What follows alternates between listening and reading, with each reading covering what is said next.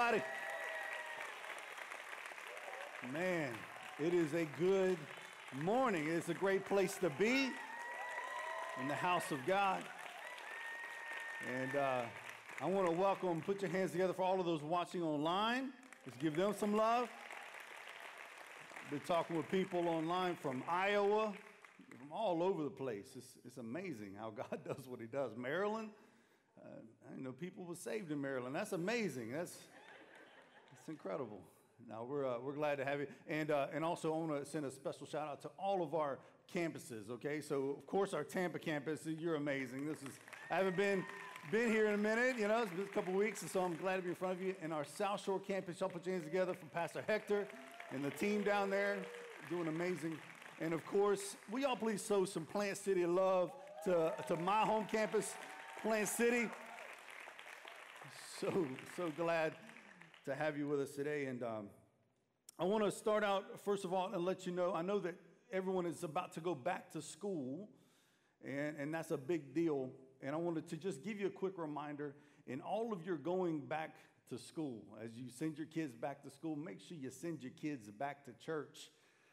All right, don't miss that part. And I wanted to show we have an amazing student ministry here at, at the Crossing Church. All of our campuses have an incredible outreach to our, our, teenagers, our middle school and high school students, and it's just amazing. In fact, I know they do a couple activities a month. They do uh, they do one every week at South Shore, every Wednesday, every Tuesday at Mike Sansone Park in Plant City. We have volleyball, so if you got teenagers, of course, incredible services with the Word and worship, and powerful encounters with God.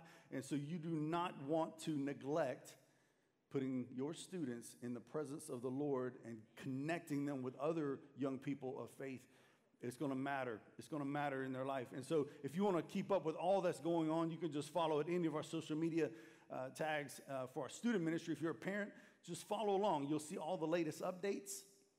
And so, if you're looking to find them, you can find them on Facebook or Instagram. You just search Crossing Students and then whatever campus you attend.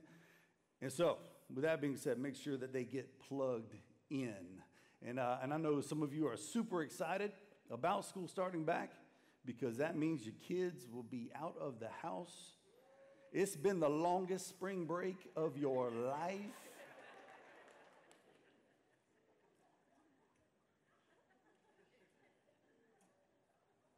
Unreal is my only word that I can say for this spring break. Lord, let it in. And uh, now we, we, uh, we also want to make sure uh, we continue to pray for Pastor Greg. And he had a, a diaphragm surgery uh, in, in the process of doing his other surgery. His diaphragm was, was uh, wounded, and so he needed to have a, another surgery. And he had that done, and he's healing, doing really well. And uh, we're excited because it's coming back.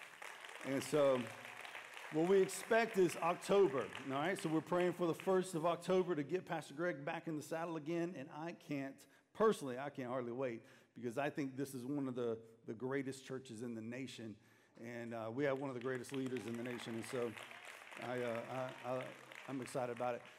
And so I want to I want to pray for him, and, and real quick, we have a, an intern and one of our, we have an intern program here at the church, and, and one of our interns, she actually serves in Plant City uh, you might remember her. She was the, the young lady who had the kidney transplant, and we did the, the, the, the follow. We followed her along and showed her story, I believe, last Christmas. And but I wanted you to, uh, to, to, join me in praying for her. They, they uh, are, she's actually in the hospital right now. They're doing a biopsy on a lymphoma uh, that, that was created from the medication from the kidney surgery.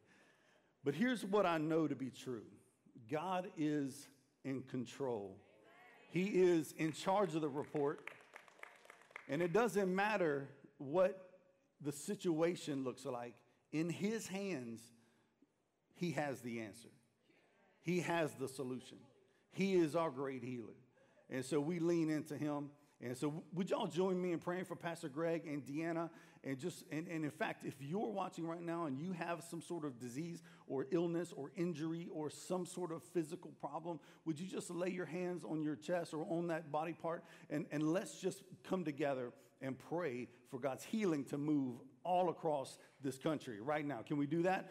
Let's, let's do it. Father, we thank you for your healing power. We recognize that you're our source, you're our healer, you are our great comforter. We run into you and we are saved. And so we ask that you would transform uh, Pastor Greg's environment, his home, into a hospital of healing. I would pray right now that you speak right into the, the, the Tampa General room with Deanna and that you would speak life into her, that you would bring wisdom to her doctors, that they would be able to see clearly exactly what's going on and have the remedy. We are declaring no cancer on her right now. We declare a release of your healing in this atmosphere and everyone watching online, everyone dealing with illness, we declare that your favor would rest on them and that they would walk out of this uh, worship experience having felt a touch of your healing grace. We thank you for it because you're our source, you're our hope, and we lean into you. In Jesus' name we pray it. Amen. Amen. Yes, let's give God a praise for healing. We believe that God is up to something. So I want to jump in quickly and just, just push in. I was able to start this message series uh, at the beginning of the month, and we're in the one that uh, called When Life Gives You Lemons. And we know when life gives you lemons, you're supposed to make lemonade. And so what we've done is, is taken some things that we deal with uh, throughout this summer or this extended spring break, and, and we, are, we have been looking at how God can use them to realign our lives. I, got, I was able to kick off the series by talking about the lemons of time disruption because time disruptions are opportunities to realign your life with God's purpose and his assignments for you. Pastor Stephen followed up with a, a message on the lemons of anxiety. I know no one in here has ever felt some anxiety. Not this summer, for sure. And, and so, as, as he dealt with that, he, he reminded us that anxiety is an opportunity to stop, to, to seek, and to stand on the promises of God. And Pastor Hector followed that with uh, social challenges, the, the uh, uh, lemons of social challenges. Social instability, after all, is an opportunity for believers to rise up and to begin to take back the mountains of influence in our world. That's what he's called us to do. And Pastor Jonas last week hit us with the relationships. And I know no one's had relationship issues just because you've been locked in a room with your spouse all summer long. But if you happen to have had an occasional brush in with a problem, I encourage you to go back and check that out because it's, it's our responsibility set to lean into the chaos of our relationships and bring reconciliation. So if you haven't heard any of these messages, I think it's been a powerful series. And so I want you to go back and you can check those out online. But, but I wanted to push in today and talk for just a moment about the, the uh, lemon of resource disruption. Because a lot of us have had and experienced resource disruption. A lot of people here today or watching online, you've had uh, some job loss, or maybe cutback in pay. Maybe your business suffered. I, I own a business as well. My wife and I, and, and for the first month of the shutdown, we zero business, right? It dried up. And so we all understand the context of, of, of disruption, of resource disruption. But here's the deal resource disruption happens all the time. It's you, you've ever been doing really good and then really rough, and then something will hit you, and your tires all bust at the same time, and and, uh, and, and, all of a sudden you have some situation roll along, your kid breaks a leg, and, and you know, and, and, and so there's always some sort of thing, right, that can throw off your resources. But, but the truth is that, that when it comes to our resources, resource eruption is an opportunity to realign yourself with God's definition of success. Because true success is uh, properly managing the resources that God has placed in your life. That's what real success is. When God looks at you and says, Well done, He's talking about, He's not talking about how many times you came to church, and that's good. The Bible tells us that. He's not talking about uh, um, how many homeless people you fed, although that's good. He encourages that as well. He, he is talking about did you manage the stuff I gave you properly? Did you manage the resources that I placed in your life properly?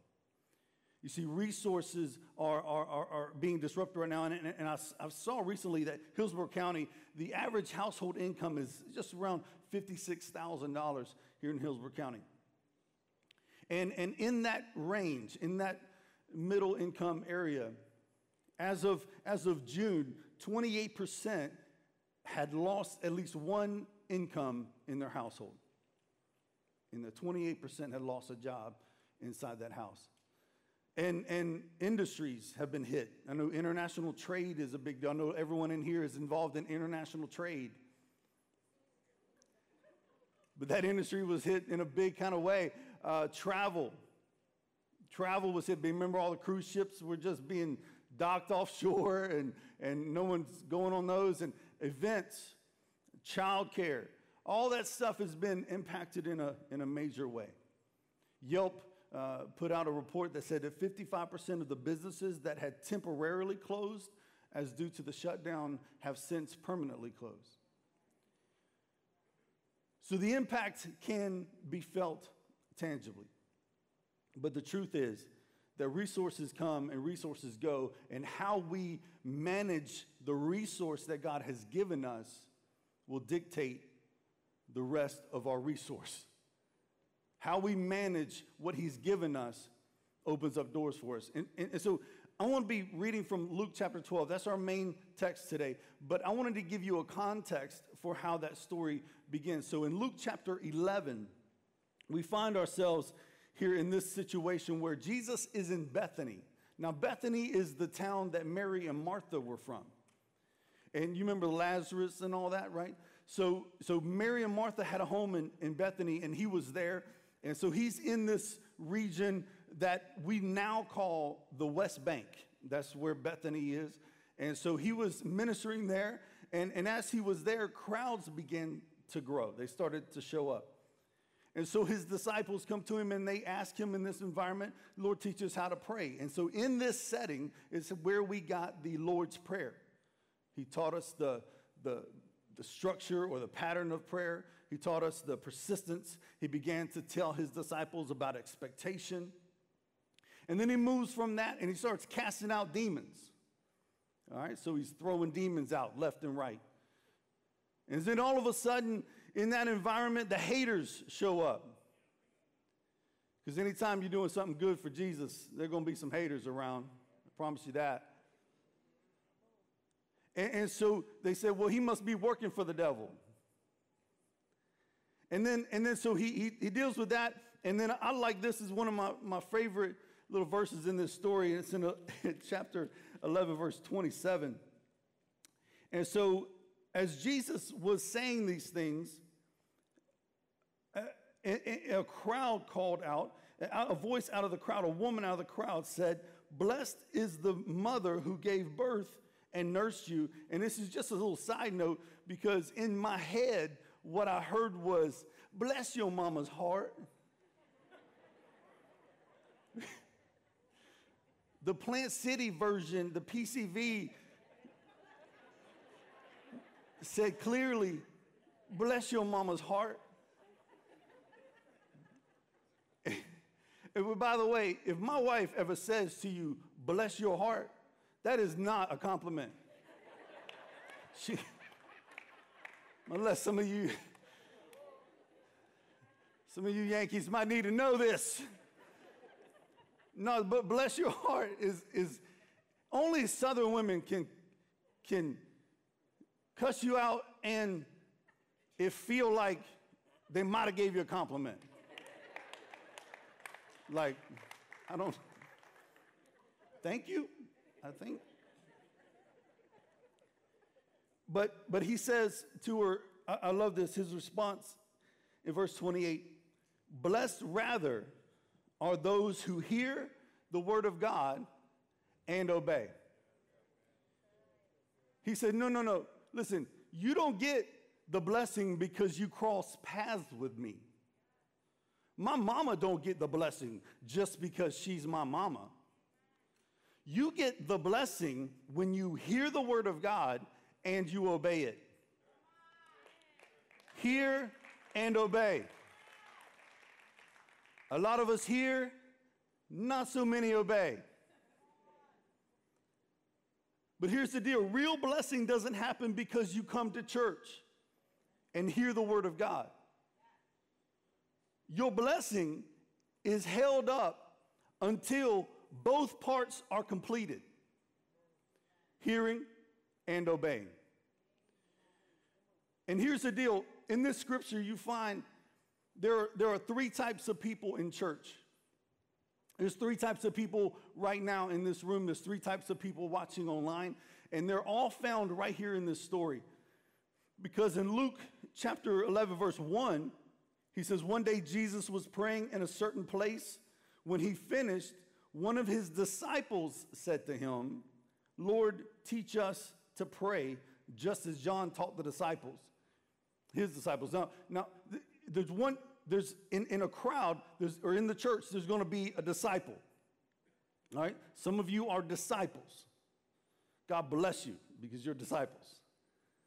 And, and then there's another crowd in here, and you find that in verse 14. It says, Jesus was driving out a demon. I guess there might be four people. There's some demons in here too. Don't look at your neighbor. Some of y'all was pointing fingers and stuff like, like you was telling me a secret. When Jesus was driving out a demon that was mute, when the demon left, the, the man who had been mute spoke, and the crowd was uh, amazed. Because there, there, there is a crowd in every church. And, and then he said this, uh, but some of them said, by Beelzebub, the devil, the prince of demons, he's driving out demons and others tested him by asking for a sign from heaven. So, in, in, in an atmosphere like this, you're to have haters. Now, that's to be people who subvertly slide in to the church and they attempt to undermine things from the inside. You didn't know that? Not everybody sitting next to you is worshiping Jesus. There are people, especially in a church like, like ours, we, we know for sure. We've had witches come up in here, sitting back. You might even be in here now. It's okay. Jesus will mess you up just like anybody else.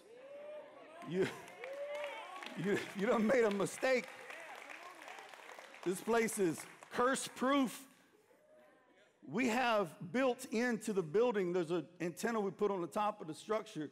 It is called a hater radar system. And so we are able to track you out. The Holy Spirit shows you for who you are. You might get away with it for a minute, but I promise you, you will be found. So if you're here to cause problem, you might as well find another church to go to. So that, that's always in a crowd uh, inside of a church. And you also have the crowd and you have disciples. And the way you know the difference between whether you are a disciple or whether you are a crowd is because disciples chase intimacy with God. Lord, teach us to pray. But the crowd chases the show. They were amazed. And the crowd began to swell. And so, in this atmosphere, you need to ask yourself Am I here because I'm chasing intimacy with Him, or am I here for the show? And what you do when you leave here will be the determining factor to that answer. What your Monday looks like, what your Tuesday looks like. Taco Tuesday. Do you have Bible Wednesday? And, and so the experience you have through the week will, will, will be able to, to, to, define that for you. And, and then he goes from here, and Jesus goes to dinner with some of these haters. Because, like I said, we ain't scared. and so he just started laying it out. And, and I mean, he, he, he gave it to him. You whitewashed tombs, you dirty cup drinking. You know, remember that whole thing, right? Yo, mama's so fat. He was started just really like laying it on him. PCV, guys, PCV. Remember, I read a different book. Okay, so so while all this is happening, the crowd is now in the thousands. because remember the crowd, the crowd is, is growing because they, they, they're amazed. They're, they're there for the show. And, and, and so this is where Jesus starts to deliver this truth that, that resource disruption is an opportunity to realign yourself with God's definition of success. Every day, you should look at the resources in your life and ask, what does God want me to do with this? You are here to manage the resources. And so he gives us a few things starting in chapter 12. These are characteristics of people who are successful in managing the resources that God has given them. I want you to get these. We're going to blow through these real quick. Ready?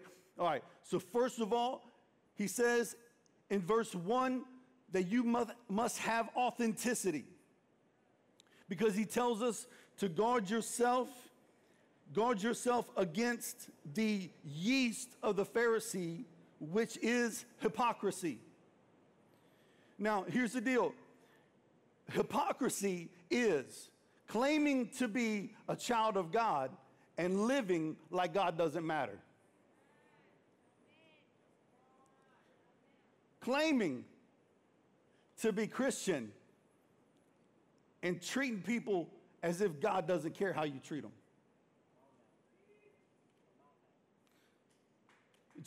It's being Christian and lying on people and taking advantage of people and not talking to God all week long. But, but you're, oh, I'm a child of God. Oh, he's the most important thing in my life. On Sunday, between the hours of 10:30 and 11:30. And so the temptation to hypocrisy is often strongest among those who have had, have had some measure of success in their life.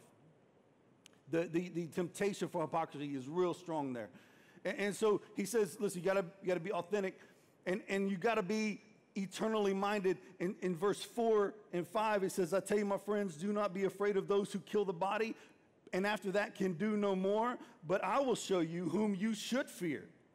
Fear him who, after killing the body, has the power to throw you into hell. Listen, he says, don't fear this physical stuff and these physical attacks and these words spoken against you and these, these haters in your crowd. Why are you so afraid of them when I am the one who controls eternity?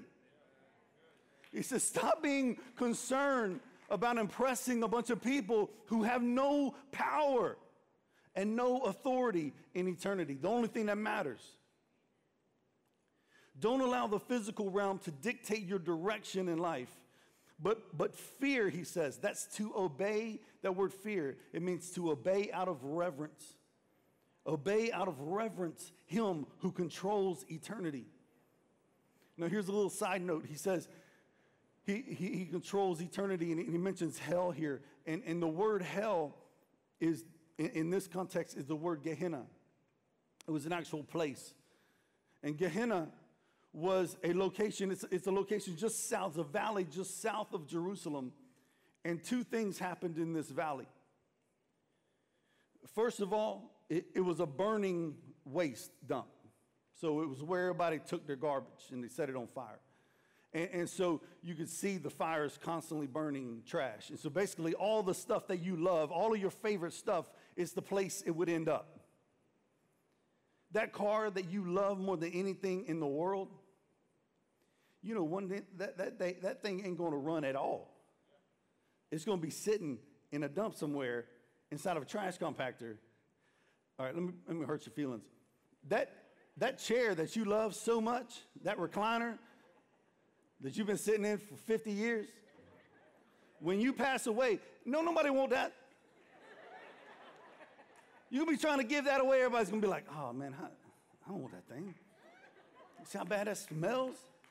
What is that stain from? Why is his butt impressed in the. the stuff you love the most will end up in this place. It's like hoarders. Like, you ever see the show Hoarders? It's like hell on earth to me. I, I don't know about, I can't hardly, that and pimple popper. I can't even look. I, just, just it everybody, y'all come here, look at this. And the second thing that happened at Gehenna was child sacrifice. They would take their babies alive and they would, they would set them in the fire. Child sacrifice. This, this, is, this is wasted, hell is wasted purpose. That's what that is. Wasted purpose. You, your purpose, Pastor Jonas talked about a, a few weeks ago, your purpose is to be in the presence of God. And hell is the absence of God. You, you are out of his presence. And, and so it is wasted purpose. That's why abortion breaks the heart of God, because it is purpose being squandered. You can't believe that you have purpose and everyone else doesn't. That is insanity. That, that, is, that is crazy talk. Listen, you, that li- being for life is not a political opinion. It's an eternal alignment with the heart of God.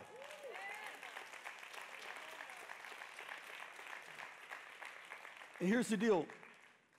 If you, if you had an abortion at some point, listen, I want you to know that here's what God told me when I was writing this. He said, You tell them that I love them, that I'm not mad at them, that I am not holding that against them, that I don't look on them with disgust. To them, they are a treasure to me and they are valuable.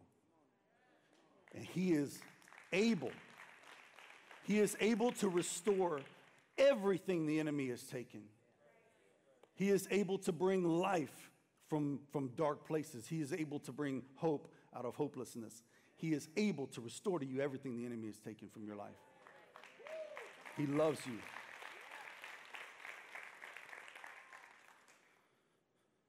So then he goes on to tell us that we not only need to be authentic and, and, and we not only have to be eternally minded, but we need to be heavenly popular. Because in Luke verse, uh, in chapter uh, 12, verse 7, it says real clearly right here Indeed, the very hairs on your head are numbered. Don't be afraid. You are worth more than many sparrows. Listen here. Here's I found this little. It, can you imagine tracking the number of hairs on everybody's head? I mean, that for my wife it would be impossible because this is like a small cat was killed every morning in my sink, somehow in my sink. And, and, and I, I, had a fun fact. I heard this. Uh, so, blondes, blondes, they have, uh, on average, 145,000 strands of hair. All right, so if you cut hair, you're supposed to charge blondes more. It's more work. And, and if you're a brunette, you have on average 120,000 strands of hair. Now, you, you dyed it blonde, but that don't count. You don't get more hair just because you dyed it blonde. We, we know what you did. So, so 140, 120, and then, and then redheads have 90,000 strands of hair. And Pastor Jonas's have no hair. That's a fact. It's in the Bible. P- PCV, PCV. But there is a popularity contest in heaven right now going on. And, it's, and you find it in Matthew chapter 7 because he tells us some will say, But I prophesied in your name, and I cast out demons in your name, and I did miracles in your name. And he says, Jesus will look at them and say, But I don't know your name. You never made yourself popular here. You spent your life making yourself popular there. And so you received your reward. And the, the only way to win a popularity contest in heaven is to do the will of the Father. That's it. You can win. And then he tells them, he said, You also have to be a Jesus promoter. In verse 8, it tells us that you have got to publicly acknowledge me. I tell you, whoever acknowledges me before men, the Son of Man will also acknowledge uh, uh, him before the angels of God. So, so here, here, here's what I saw. So, two things prevent God from dispatching angelic answers and intervention on your behalf. Two things. Number one is, is in verse 9. He goes on and tells us that, that I won't even tell them your name if you can't confess me before men. And you're calling on an answer, and what he does with angels, angels deliver the answer. They're messengers. So they enter an atmosphere and say, hey, heaven has declared victory here. Oh, y'all didn't know that. Well, I just I just give you revelation. What, what is happening right now? So, yes, heaven sends angels down. And, and, you remember Gabriel, right? Showed up sitting on the tomb, right? Drinking coffee, talking about, hey, you about to have Jesus? You know, all that kind of stuff. Y'all, have y'all ever seen a Bible? PCV. Pick one up. So in, in verse 9, he says, But he who disowns me before men will be disowned before the angels of God. Two things hold up God's answer, and they are denying Jesus. And in verse 10, and everyone who speaks a word against the Son of Man will be forgiven, but anyone who blasphemes the Holy Spirit will not be forgiven. So, two things hold back angelic voices that is, that is denying Jesus and blaspheming the Holy Spirit. Now, I'm not blaspheming, some of y'all think blaspheming the Holy Spirit was what y'all did when you was doing like yabba dabba doo and all that. You was trying to make fun of somebody talking in tongues, okay? I probably would recommend you don't do that. Like if that's your go-to humor spot, probably not, probably not a good call. But but actually blasphemy is, is not that. Blasphemy is, see, the Holy Spirit came to declare who Christ is. So blasphemy is telling the Holy Spirit as he speaks to you about who Christ is that he's a liar. And, and, and blasphemy of the Holy Spirit is, is not, uh, uh um, will never be forgiven. Not because it's too big of a sin for God to forgive, but because the attitude of the heart cares nothing for forgiveness. It never has forgiveness because it never wants forgiveness. And if it wants forgiveness, it actually does it, it wants it on its own terms. And forgiveness on my terms is called affirmation. That is not forgiveness. That is tell me that my sin is good. Tell me that my sin is all right. Tell me that I'm going to be fine. Tell me that you love my sin. And then he goes on to say, You've got to be a Holy Spirit sensitive. Holy Spirit sensitive. That is, the Holy Spirit, in verse 12, tells us that for the Holy Spirit will teach you at that time what you should do. Say, at that time. Because there is a that time. Here's what's crazy. You can be, I, I know of, of someone that, that, that's dealing with an illness and, and they were in a hospital and they could not figure out what the problem was. No one could figure it out. No one could solve it. It was kind of going on and on, and, and everybody was frustrated. And then, and then this person, though, kept pushing in on God. God, you have the answer. You know the truth. And all the tests, just all the doctors, they could not figure nothing out. Been doing medicine for like 100 years. They ain't none of them figure out nothing. They just all confused. That's why they call it practice medicine. And they're just practicing. They don't even know what's happening. And so they were just practicing on her. And, and, and so she said, God, what is the answer? And he said, It is the medicine you were using on this thing, right? And so he pointed. And so she began to research that. And sure enough, that's the thing that was triggering the problem. Nobody could find it. Because the Holy Spirit at that time will speak to you. That's how it works. That's why giving up on the Holy Spirit too soon causes you frustration and, and angst and, and, and anxiety because you could have been in that moment and because you don't have an answer right now. You just, well, he ain't real then. Well, he don't care. Well, well, and he's going, I have an answer. I'm waiting on you to press into me, and then I will give you the answer in that time. You got to be Holy Spirit sensitive. That only happens through time spent with, with Him in the Holy Spirit. You have to be, he says, greed proof. In 13 and 14, it tells us, and this is one of my favorite moments with Jesus. I, I love this because it's, it's such a PCV version. Here's, here's what I saw. So, verse 13, he says, Someone in the crowd said to him, Teacher, tell my brother to divide the inheritance with me. Now, here's Jesus just got through talking about greed and, and loving others and how to handle, you know, resource in your life. And, and he started just telling about how don't, don't be greedy. And he's telling them, hey, listen, you need to be heavenly minded and you need to be eternally focused and you need to be authentic. And, and he's just got through doing this. And someone says, yeah, yeah, yeah, yeah, yeah, that's good, good, good, good, good, good, good. But listen, can you get my brother to give me more stuff? And my, my favorite response of Jesus ever because I think it's because it's my response. You find it in verse 14. And Jesus sucked his teeth.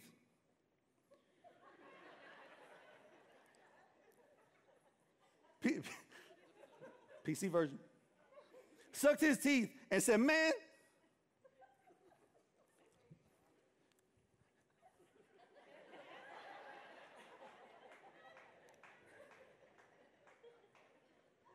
He said, Man, am I being punked? Are you kidding me right now? I never forget the time I, I said man to my dad.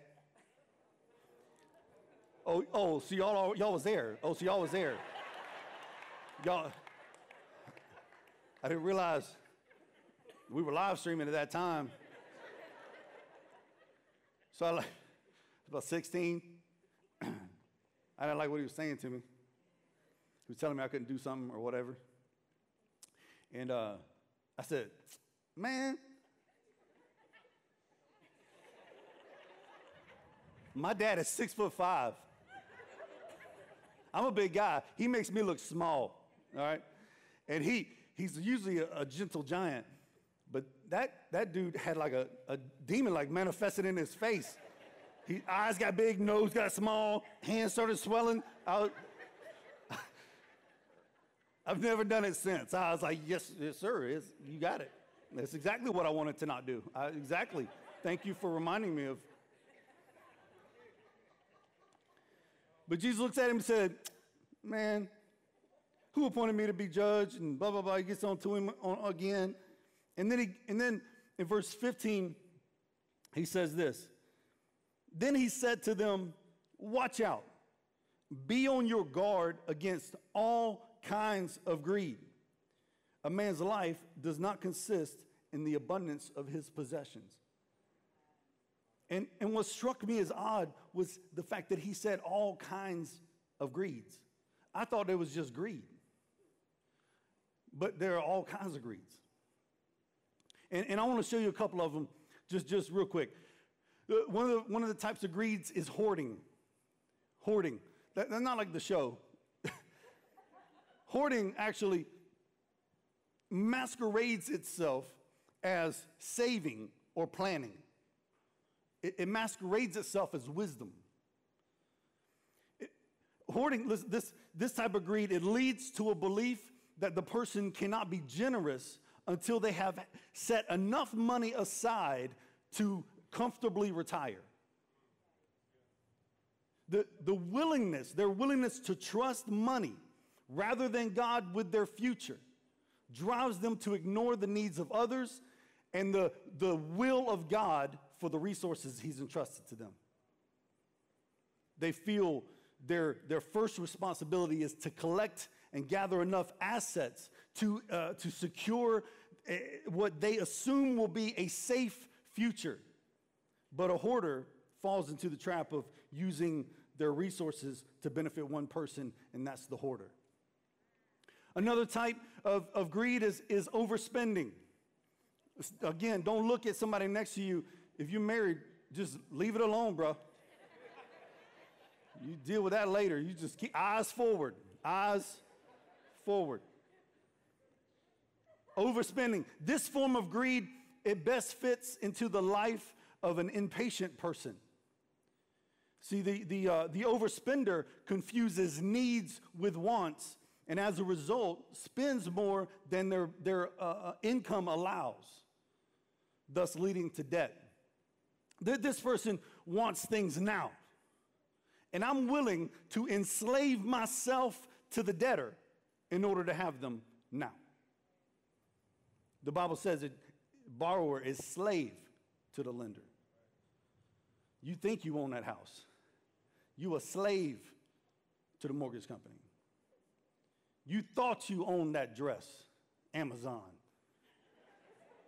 Prime. Right now, own it right now. You thought that. You you a slave to Visa.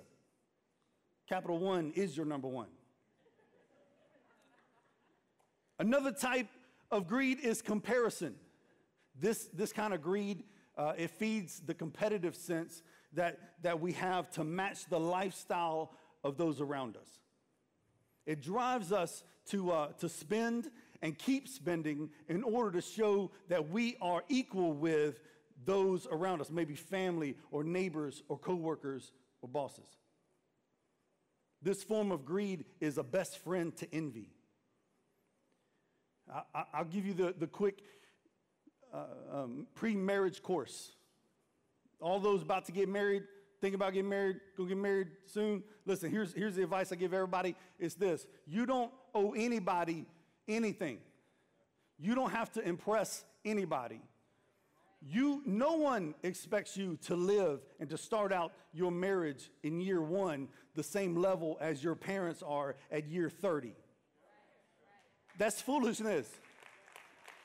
Take the pressure off. Nobody expects that. If you didn't get nobody any gifts for Christmas, they probably, most people probably be okay. And if they aren't, they, they probably got other greed issues going on. And, and, and, and so my wife and I, we got married, and, and I wanted to live, you know, and start out at the lifestyle uh, of my parents. And so right away, that first year, man, we, we, bought, we bought gifts for people that that didn't care.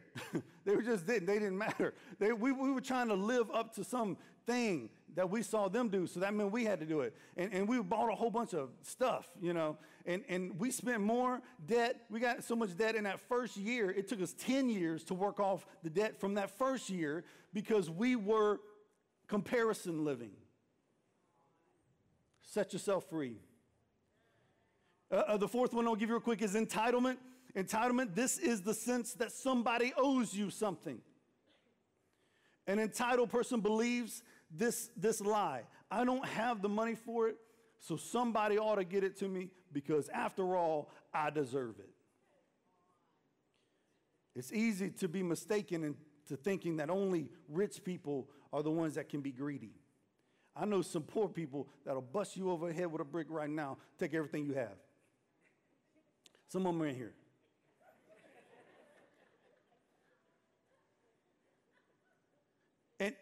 This type of greed, it always comes with a lack of gratitude and, and is often manifested with anger. Entitlement is true idolatry because it causes you to place someone in the seat of God in your life when and, and ignore the truth that God is your provider. Watch out for entitlement.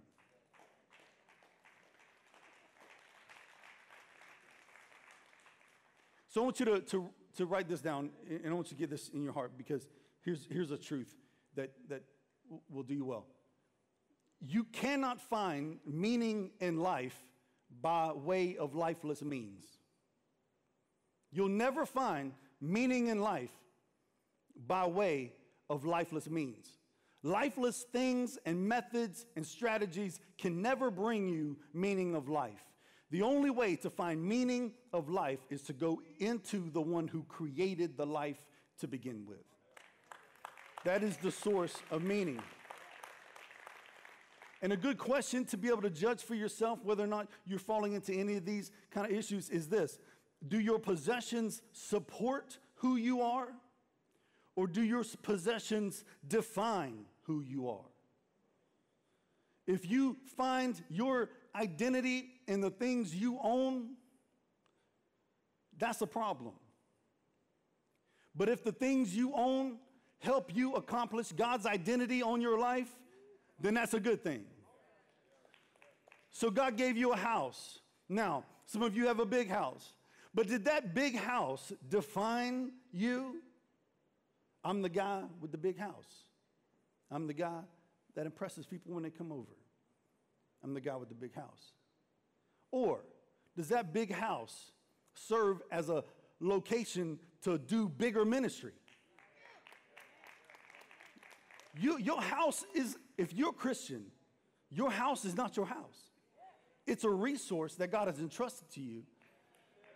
And, and, and to hear and obey means this I hear Pastor get up and talk about life groups and purpose, and we're going to reach our community and we're going to reach our neighborhood, and we need you to open your home. Then God speaks to your heart, and you, you say, God, is this me? Do I own a home that you can use? Am I available? And then you obey that voice, and He says, Open your home, become a host home, create a life group, reach your neighbors, do a, do, turn your house from a house into a house of ministry. That is what using resource properly looks like. It, it's almost like we, we get into things like with my dog, I have a, I have a Yorkie poo. That's so embarrassing. like, people are like, I got a Rottweiler, I got a Bulldog, I got a Yorkie poo. He'll lick the mess out of your toes. Just, just, come in here with no sandals on. But that, that dog was sitting next to me, and I cooked the best steak I've ever made in my life the other day. I, it was amazing. Just getting ready for the fast. Just, mm, give me the steak. And, and, and I, I, I, was being nice and gave the dog a little piece of it. And you know that joker just swallowed it down, didn't even try, didn't even taste it, didn't say thank you or nothing. Just started barking at me like I was doing something wrong. But that's how we treat God. We can't even enjoy the things He's given us before we're barking for more. And then He tells us, you need to be God rich. Verses 16, He tells us to, eh, through 21, and he, and he gets to this point. He says, Hey, there was a guy, he built some barns, and he decided, I'm going to build some more barns because these barns are going to hold more of my stuff. And then I'll be able to sit back and say, I built these barns, and I made this stuff, and I put it in there. And then I'm going to be able to sit back eat, drink, and be merry. I'm just going to love life, right? And then God says to him, You idiot. PCV. You idiot. You don't, don't you know your life is about to be taken from you? And then all of this stuff is, who's going to use it? It's going to be gone. You spend all your life saving up for something that'll never happen. And so he says to him, uh, uh You need to be, it's, it's this. This is how it will be for anyone who stores up things for himself, but is not rich toward God. In other words, you can store up things for yourself as long as you're also rich toward God. Godly success is defined by the wealth of your values and not by the value of your wealth. It'll never define it. It's always defined by the wealth of your values, not the value of your wealth. Life is one big barn building party. That's some Plant City jargon right there, if I ever heard it. Barn building party. But you either are building your barn or you're building his. Maybe you've done well this season. Maybe you've hit a major setback. Wherever you are on this spectrum, determine today that the next season of your life will be a life built building his barns, building his kingdom, building his stuff.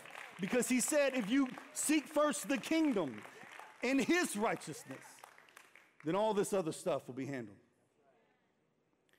This season is a chance to realign yourself with God's definition of being rich in him. I want to I want to close uh, today with a, a quick story. Uh, it, uh, it's kind of personal.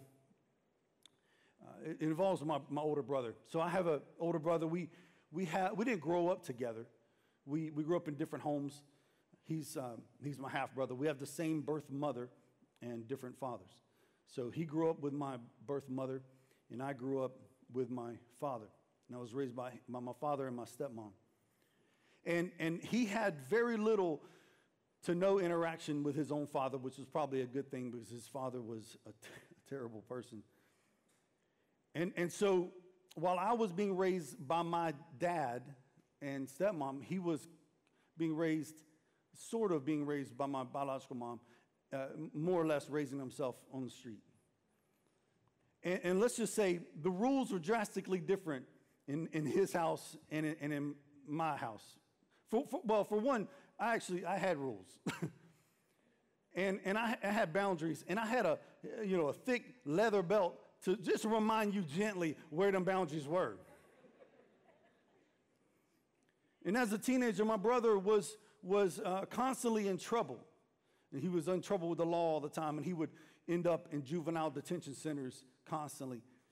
And, uh, and even though my dad was not his biological father, uh, one day my brother, when he was about 15, uh, went to court.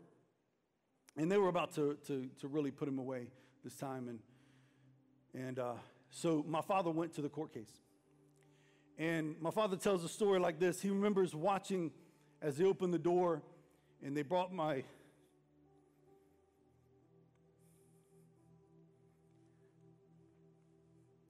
my brother in at 15 hands chained to his waist with a chain running down to his feet and he came jingling in with those chains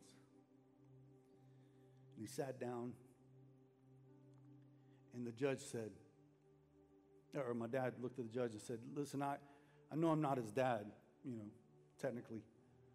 But, uh, but I, I would be willing to take him home with me if you'll allow it. And I'll do my best with him. And so the judge said, Well, I mean, it's the last chance, so why not? Next step is prison. So, so he sent uh, my brother home with my, my dad that day, and he came to live with us on the farm. Now, my, my papa is is one of my favorite people in the world. He, he's my dad's dad. And he, he actually owned the farm. And so, whenever they brought my, my brother home, uh, with no bloodline obligations, and simply out of the love for my brother and a desire to see his life redeemed, my papa decided to give, he was going to offer, make him an offer, and it was this. He was going to give him 10 acres of land free. Give him all of the tractors and supplies that it takes to get a farm started. And he told him he would walk by his side and teach him the art of farming to give him a new life. And the only thing, the only stipulation that my brother had was that he had to completely give up his old life and embrace this new one with all of its blessings. Now, you might think, well, he's the grandfather, so he probably did that for all the kids. No, he didn't. he didn't make me that offer. And I was digging ditches on that farm. He didn't even make that offer to any of the grandkids, except my brother. He didn't even make that offer to any of his kids. But I kind of understand. Grandkids are way better than kids. But even, even though we never received that offer, it, it, it just goes to tell you how rare, unbelievably valuable, and once in a lifetime this offer was. And can I, can I take another moment just to tell you how the story ends? Two years ago, I went to visit my brother in prison.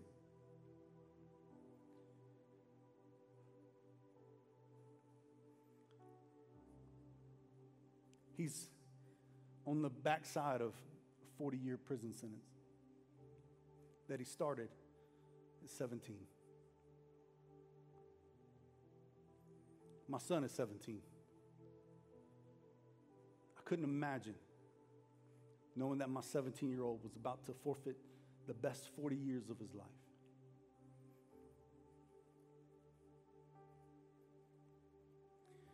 And when I left that prison that day, my brother looked at me and he said, You know, the biggest regret that I have in my life is that I didn't accept Papa's offer. I'd be in a different place today. Because you see, Papa has since passed away, and the farm has been sold. And that rare and beautiful opportunity just doesn't exist anymore. 2 Corinthians chapter 6 verse 2 tells us that for he says, in the time of my favor I heard you. In the day of salvation I helped you. I tell you, now is the time of God's favor, and now is the day of salvation. The good news is that right now, you get to receive the greatest treasure that's ever been offered to mankind. You would not normally qualify for this gift, but someone made a huge investment on your behalf. The Father sent his Son to make the ultimate offer.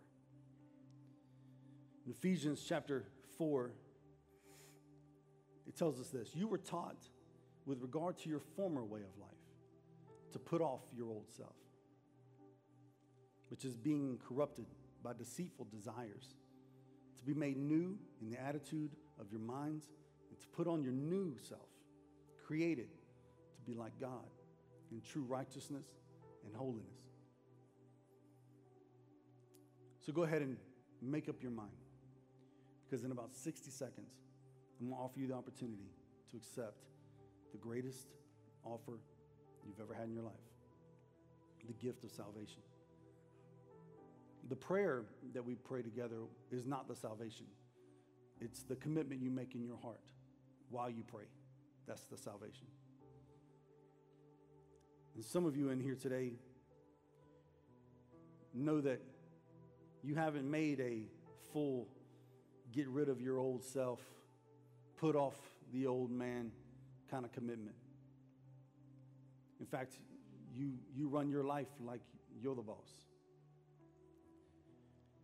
And today you're recommitting. You feel that tug in your heart that says, I want to make him Lord of all. Because here's the truth if he's not Lord of all things in your life, he's not Lord of anything in your life. Don't fool yourself. Give him your whole self, all of your resources, all of your time, all of your talents, all of your blessings, all of the resources that he's entrusted to you. You might want more, but he wanted what you to have what you have. Now use what you have for his glory. And I want to pray that prayer right now, and then we're going to pray a prayer of salvation together. So, Father, I pray that you would prick our hearts, that we would be people who honor you with our whole life, that we give you all the, the, the resources that are in our life. Disrupt them or bless them, it doesn't matter because what you give, I will give back to you. I lay it at your feet. I hear you call to give, to be a cheerful giver, to open up my life to you and to ministry, and that's what I do. Father, I put away my old self and I hold on to the new self that you've given me. In Jesus' name, amen. And listen, I want everyone to pray this prayer to, with me. You can be watching online at Plant City, South Shore, right here in Tampa. And I want you to pray this prayer of salvation. If you want to give your life to the Lord, listen, I want us all to join in together to make everybody feel comfortable. But, but listen, make this commitment in your heart as we pray. Y'all join me. Say, Father, I acknowledge that I'm a sinner who needs a Savior. I recognize that you're my only hope. You're my source. You're my hope. You're my joy. You're the strength I need. You're the supplier, the healer, and my deliverer. I call you King and Lord of all. Everything in my life, I lay at your feet because it's yours. Come into my life, take ownership of me, and I will serve you all the days of my life. I declare it in Jesus' name. Amen. Listen, with every head bowed and every eye closed, I want to know in this room at Plant City, at South Shore, I know that God is speaking to you. And some of you, God is screaming in your, in your ear. But I want you to just, in boldness, on the count of three, if you prayed that prayer, that redemption, that restoration of that relationship, or that maybe it's the first time you've done it, I want you to lift your hands on the count of three. One, two, three. Raise your hand if that's you. We just want to celebrate you. We're not going to embarrass you. Someone's coming just to give you information because they want you to take the next steps. Now, listen, we're not done because those that are watching online, you have an opportunity to give your life to the Lord as well.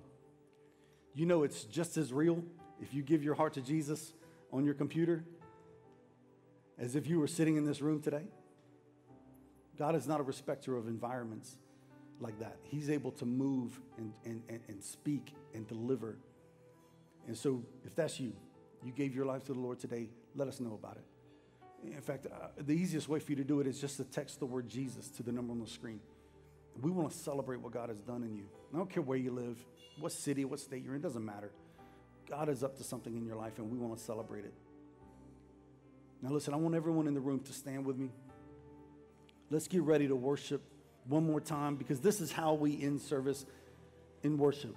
We, we worship with song, we worship in giving, we worship with our tithes, we worship with our offerings. And Pastor Wade will come out in a minute and he's gonna, gonna pray a closing. But as we worship, if there's anything in the world that you need to pray for, our prayer partners are in these altars. And we believe in the power of prayer. And so we invite you to join us. Let's worship together. Let's pray together and let's see God move in your life. Come on.